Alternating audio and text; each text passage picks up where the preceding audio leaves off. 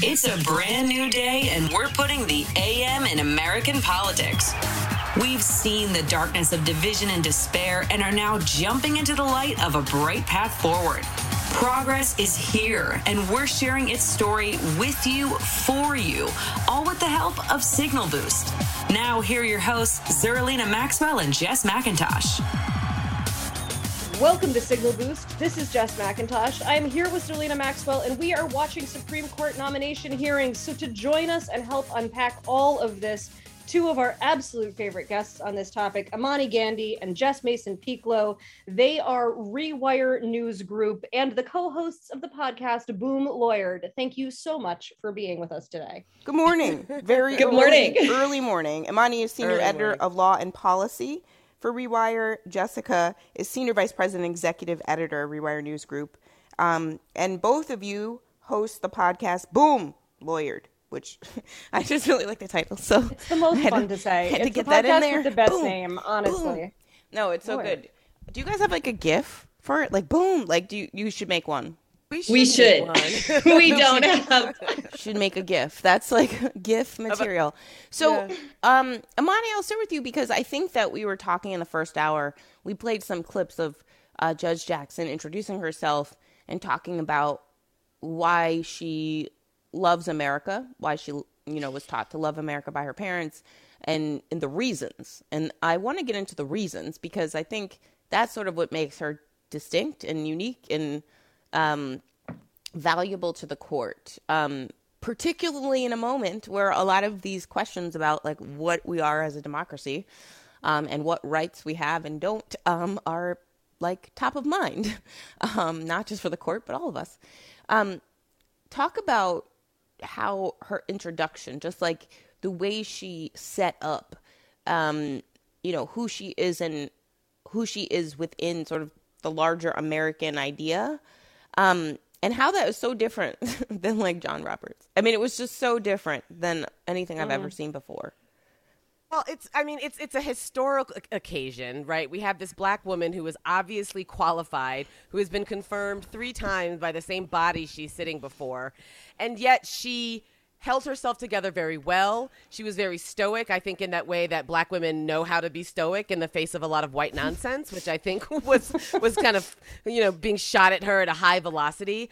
And I really like the way she talked about herself as being a patriot, right? Mm-hmm. She talked herself about being a patriot, and we don't often hear a lot of black people talking about being a patriot because, and she sounded sincere, right? And that's, I think that's different because I think if I were to get before a Senate Judiciary Committee and talk about myself as a patriot, it would not come across very sincere, right? Because I'm just who I am. But with her, you sense this earnestness that she is a patriot, but she also believes that this country can be better than what it is. Yeah. And I honestly think that is the true test of patriotism. It's not whether or not we look back to 1790, whatever, and look at what these white landowners thought that this country should be, and then decide to just sort of square ourselves into that hole. I think it's about updating our cultural touch points, updating our inflection points. And I think it's about recognizing that of all the people in this country who are patriots, black people who still believe in the vision of this country are probably the most patriotic, right? Because we are the ones who have been, besides, Native American people, we are the ones who have been beat down the most when it comes to America, when it comes to recognizing that dream and fulfilling that dream. So I really loved her talk about patriotism. I love that she talked about being a working mom because, black women are never really given an opportunity to be good mothers, right? Like it's almost as soon as black women have children, they're categorized as bad mothers. And for a lot of women, a lot of black people who have children, they're categorized as bad parents even before they give birth because maybe they tried to terminate that pregnancy because they felt like they couldn't handle it. So black women are very, it's tricky being a black woman in this country, let's just say. And I appreciated the words that she had to say. It made me feel hopeful, and I'm not particularly a hopeful person. That was exactly the clip that we played this morning. And I felt very similarly about it. Like I feel intense love for the myth of this country. Yes. And the flip side of that is like just the intense, like I have a hard time calling myself a patriot because we're not living up to the thing that we say that we are. If we did, my God, of course we'd be exceptional. Mm-hmm. Of course we would. Yes. If we were actually the kind of country that people could come to and expect opportunities to grow from one generation to the next, well, then hell, I'd be feeling really good about being an American. Right. Unfortunately, we say that that's what we are, and then we do our damnedest to make sure that it's the opposite. And I don't feel very good about that. But I there's so little of substance that we can actually get into in these hearings that I feel like the way they choose to present themselves in that opening is almost like the best insight that we get into their character and how they would approach the job. And I could not have been happier with what I heard yesterday. Jess, yeah. What do you expect to hear today? And like, where are those moments where we can read between the lines and the pro forma and the white nonsense to actually like see a little bit of who this person is and what their values are? Like, what should we be watching? Sure. So first of all, I think we should be watching for the performance of the senators, because Judge Jackson has already shown, as Imani said, who she is several times. I mean, this is a process for her to get through, frankly. But one of the things that really jumped out to me yesterday in what was sort of the setting of the stage for today with each of the opening statements is that we will see conservatives really use this as an opportunity to be exercising their own policy paranoias right now. This is, you know, they don't have a strategy to block this nominee because they can't, unless they just go into the racism with their full chest, and they don't want to do that publicly. So they're going to do it sideways. Right. And knowing that there are some issues that they want to diffuse because they have an eye towards the midterm elections. It was wild to me yesterday to hear conservatives go on and on and on about their concerns about court reform. I know. Progressives should pay attention to that. Progressives need to pay attention to that. The Biden administration has abandoned court reform as a policy initiative. Why? They are terrified of this because they know that it is one thing to, you know, Jess and Zerlina, your point about being patriots that we can really do to start to unrig the system here. You know, that's what John Ossoff was talking about in his opening statement when he said, this is the opportunity for us to be who we are in real life, as this, you know, to have that match up who we say we are in the page, right, to who we put ourselves out there. And so I am going to be watching for all of those things that conservatives are really, really upset and worried about going into the midterm elections. And then also, you know, I think in terms of Judge Jackson herself, she's proven herself to be a fair-minded, brilliant jurist.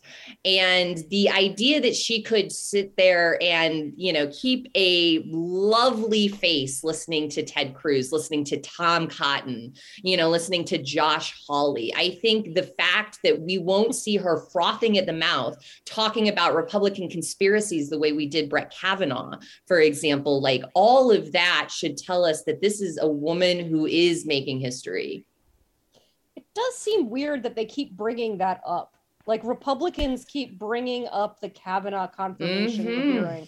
And in my mind, I'm like, why are you reminding everybody? Like this, we got mad about that because that man had been accused of assault. Like there was not like giant progressive resistance to his jurisprudence. Right. It was about the attempted rape.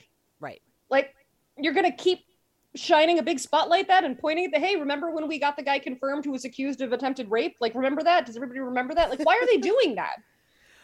I think partially they want to rewrite the story. They want to revise history. I mean, we saw that with Ted Cruz, who said, you know, I mean, the fact that Ted Cruz sat there and said to Judge Jackson, well, you know, you're not going to be asked about your dating habits and you're not going to be asked whether or not you like beer. First of all, for Ted Cruz to couch the credible sexual assault allegations against Brett Kavanaugh as inquiries into his, quote, dating habits is truly disgusting. Second of all, the fact that he said, oh, no one's going to ask you if you like beer. If you recall during the Kavanaugh hearings, it was Brett Kavanaugh who asked Amy Klobuchar if she liked beer. Right. And that occurred after a rather uncomfortable exchange during which Amy Klobuchar asked him, have you ever blacked out from drinking? Which honestly, I think is a fair question that we should be asking of our Supreme Court justices. If you black out drinking and you don't know what you're doing when you're black out drinking, maybe that's a problem. We don't have any credible accusations about Ketanji Brown Jackson raping anyone someone or drinking until she blacks out. And quite frankly, she would never have even gotten 4 steps prior to where she is now if that was the case, right? We let white men get away with everything and anything. And then we make excuses for it, and then we try to revise history. There is no room for error with Jackson. She's proved that thrice already. And so, as Jess said, this is just a process that she has to get through. She has to grin and bear it, and you saw it on her face. That's her game face.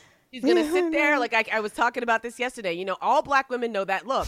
It's that look where you have that sort of half smile on your face, but your eyes are dead and angry. You know what I mean? And we know, Zerlina, you know that look, right? I know the look. I do it all the time. Exactly. And it's because we have to, because we can't react. We can't roll our eyes. We can't do any of those things because they expect that of us. And so we have to buck those expectations. It's so true.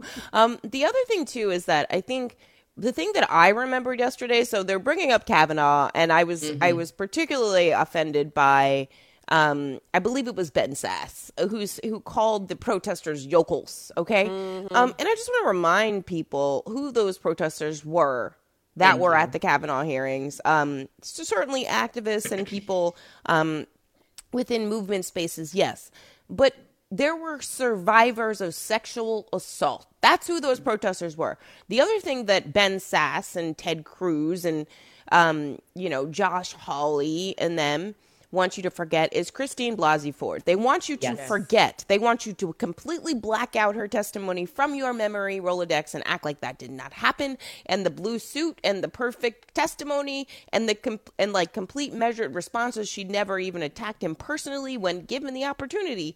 They want you to block all of that out. And I want you to remember that today. I want you to remember Dr. Christine Blasey Ford today, because that's what they're trying to get you to forget. Particularly when they say stuff like there was no corroborating evidence. Right.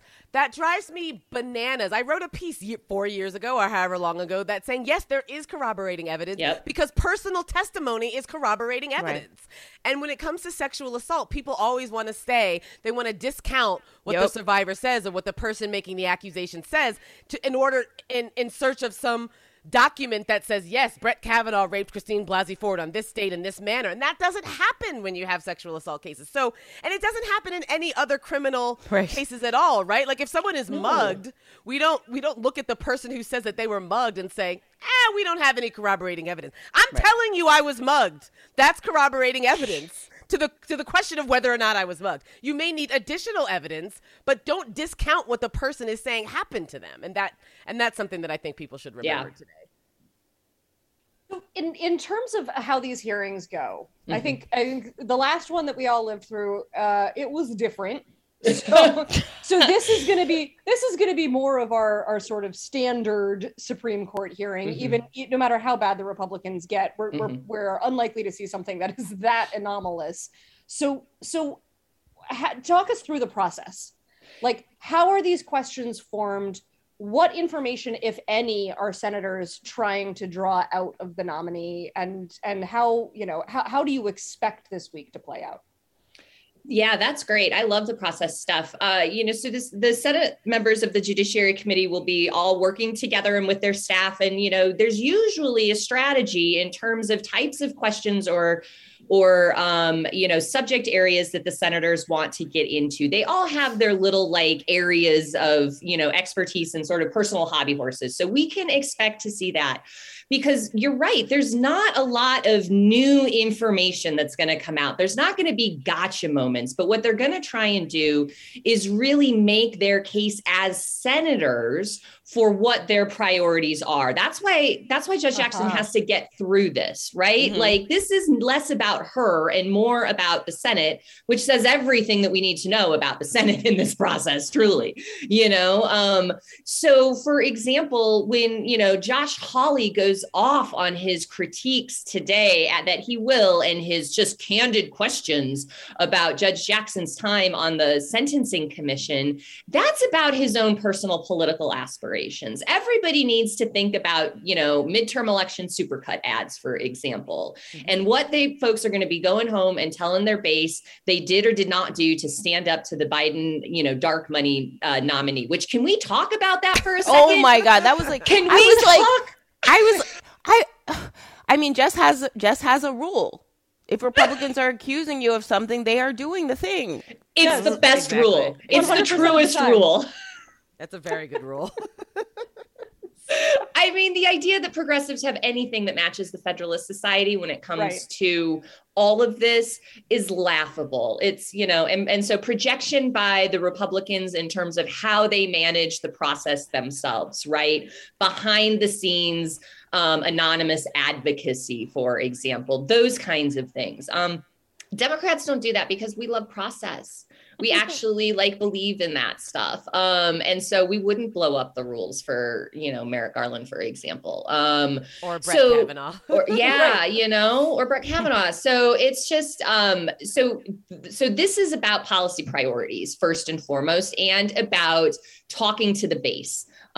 For conservatives and, frankly, I think for the Democrats on there. You know, it was really interesting. We're also, I think, seeing a generational shift in the Democrats on the Judiciary Committee. Yeah. And the younger cohort is doing such a great job really driving and changing the way Democrats talk about their nominees, the way they go to bat for their nominees, the way they talk about the necessary representation that a Judge Jackson into a Justice Jackson would bring. Like the idea that Senator Padilla closed his remarks in Spanish yesterday was really meaningful. So while none of that has to do with the confirmation of Judge Jackson herself, it has all to do with the politics of the Supreme Court.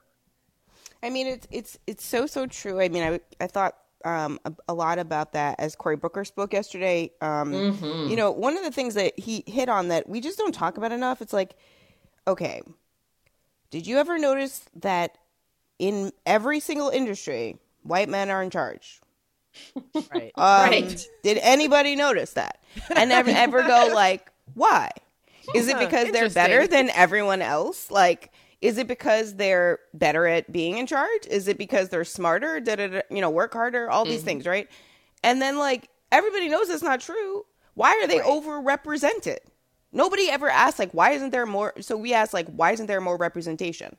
The question is, why are white men overrepresented in positions of leadership and power in across all industries since the beginning of time? The only way you can answer that question is racism and sexism. That's the only way. I love the framing of that question because it's always like, why don't we see more women in power, as if it's the women's fault? That's what I'm saying. It should be overrepresentation. Yeah, right. Yeah. I love that framing. Overrepresentation is correct. But honestly, if you were to ask them, they would believe it's a meritocracy. Yeah, like I really do think that they believe it's a meritocracy. I mean, you could see that with the ways and with their reactions to the very idea that there would be a black woman nominee. Automatically, that's got to be affirmative action, right? And automatically, that's got to be some sort of fulfilling of a quota. And what I really liked about what, was it Hirono? I think it was Senator Hirono said. Probably. She's amazing. She is. Yes, she is. I think she said something like, it's not about a quota. It's about time. She said, it's about time that there was a black woman on the Supreme Court. It's about time that black girls can look, you know, on the news and see that there is a black woman on the Supreme Court and see themselves representative. It's not about quota. It's about time. And it's about fairness. So what do you think, given the immense qualifications, like, do you feel like the Republicans' biggest attacks are going to be this, you know, we saw some of the, like you said, nice things about the 1619 Project, you know, this is, do we feel like this critical race theory is going to be sort of their number one? I also saw some like light on child sex offenders, which I saw as just straight up pandering to their QAnon craziness. But like, what do you, are they going to solidify around one line of attack, or do you think they're just going to be pulling from like the best hits of Tucker Carlson all week? I mean, I think it's the latter. Their main line of attack, they, you know, they sort of trotted out early when they were trying to suggest that Judge Jackson wasn't qualified, when that was, you know, code for, yeah, sure, we'd take a black lady on the Supreme Court, just not that black lady, right? We've all heard that before. We'd love a woman president, just not that woman. Like, you know, all of that kind of stuff. So if Republicans were honest in their opposition, they would say they don't believe Democrats have the right to appoint a Supreme Court nominee, especially a black woman. That would be what they would say. If they were honest about it, that is what they would say. They don't believe that Democrats have any right to do anything when they are in charge of the government. No. And the sad thing is Democrats don't seem to think that they do either, right? I mean, you know, this idea, like the I understand that there's a thin majority in the Senate, but voters don't care about that, right? What voters are going to hear in the midterms is that Democrats control the White House, they control the Senate, they control the House of Representatives, and they didn't get X, Y, and Z done. That's what voters are going to hear. And that's how Democrats seem to be acting with very few exceptions. And I really like what Jess said earlier about a sort of changing of the guard. The way John Ossoff spoke is the way everyone should have spoken. But instead what we got were a lot of people just reciting her qualifications. We know her qualifications. They're in records from 3 different, confirmation hearings. What we need is to talk about how her placement on the court will affect future generations, right? Yes. And I think John Ossoff got into that really, really well. I think Cory Booker did too, except for he was like a little kid. He was so delighted. It seemed like it was hard for him to even talk. Listen, that was like a joy. It was real joy. It was. Here's the thing about Cory Booker, though. That's actually how he is. That's who he is. It's not a performance. Right. No. I mean, and it felt real. Yeah. It felt real. You could really tell that he was emotional about it. And I just. Today's going to be rough. Yeah. I think Marsha Blackburn is going to be terrible. Boy. I mean, Tom Cotton is going to be terrible. Hawley's going to be terrible. Cruz is going to be terrible. Surprisingly, John Kennedy was one of the least offensive people, and usually he really steps up with the ridiculous questions. Tired. He wasn't on his game yet. Maybe he hadn't had his coffee. He'll get there. Yeah. Let him warm up.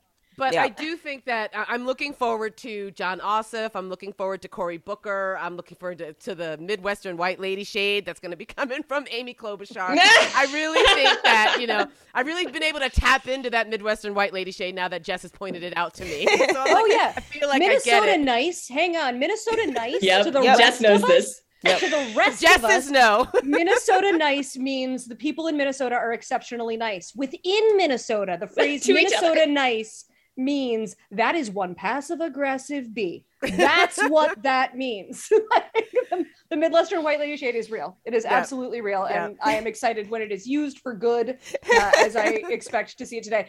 So given the laws that we are seeing pass across this country, banning abortion, criminalizing abortion, criminalizing gender affirming care, just generally crapping on trans kids left and right, given that this is the world that we are moving in right now and confirming this justice in, how much do you think that is going to play a role in these confirmation hearings, if any? Do we get to talk about that stuff? Marsha Blackburn really wants to talk about Griswold versus Connecticut. So I think we will get the opportunity to talk about that. And honestly, that should be very frightening to your listeners, because that tells us a lot of things. The fact that Marsha Blackburn, Marsha Blackburn being Marsha Blackburn, she's speaking for the heart of the conservative legal movement right now. And they understand that Roe versus Wade is dead functionally and probably permanently come the summer. What they have done is move on in that conversation. And we all need to move on in that conversation as well to understand what's coming. By saying that she wants to talk about Griswold versus Connecticut and the conservatives understanding that it is a decision that is not grounded in constitutional principles, they're coming after all manners of sexual privacy rights. Griswold versus Connecticut is legal birth control. It is marriage equality, right? This is sexual privacy rights for the LGBTQ population generally, right? These are parental rights that Marsha Blackburn, ostensibly says she believes in, so long as you don't have a trans kid. These are things that are real. And we saw bubblings up of it in the Kavanaugh hearings and the Amy Coney Barrett hearings.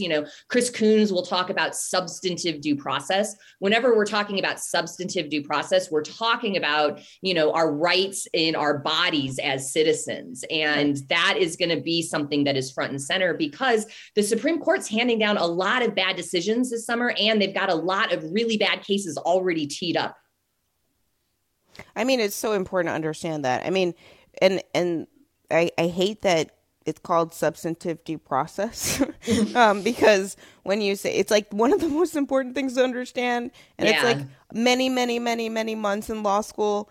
And no regular person knows what you mean when you say that. No. And so, I just find that it is so essential for us to have that simple definition the way you put it.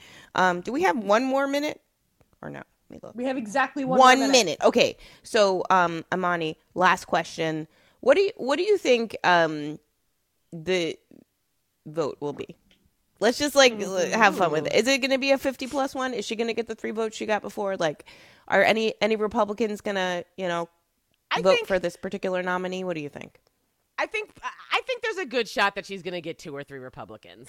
I think that there are some Republicans who are, while they are beholden to their QAnon base, I think that they recognize that in 10, 20, 30 years, them acting the fool with respect to Ketanji Brown Jackson is not going to be well looked upon, historically speaking. You know what I mean? Like, this is a very historic moment. This tape will last forever.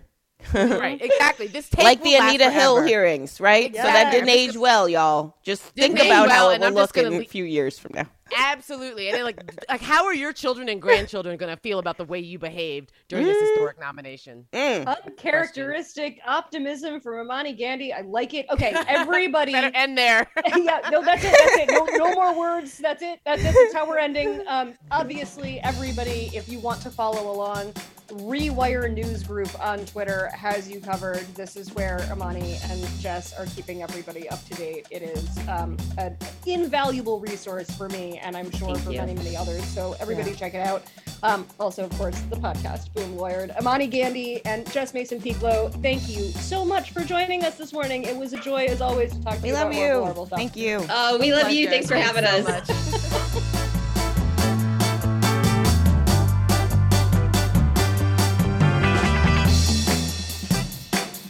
We'll be back tomorrow with another Signal Boost podcast. Thanks for listening.